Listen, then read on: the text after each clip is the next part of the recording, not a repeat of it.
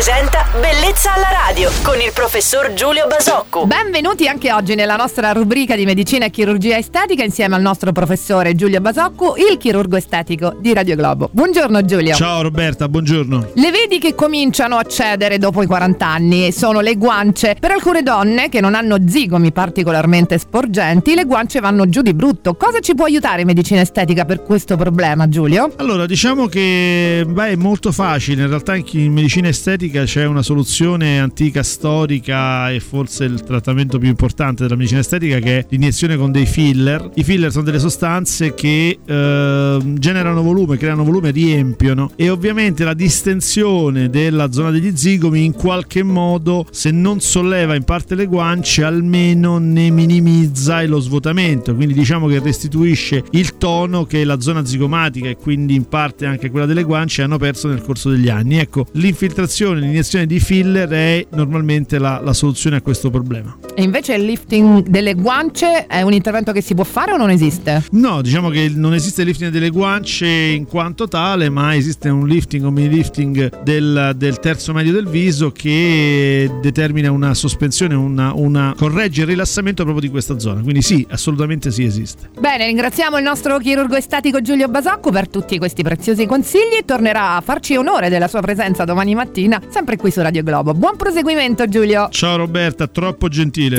Bellezza alla radio.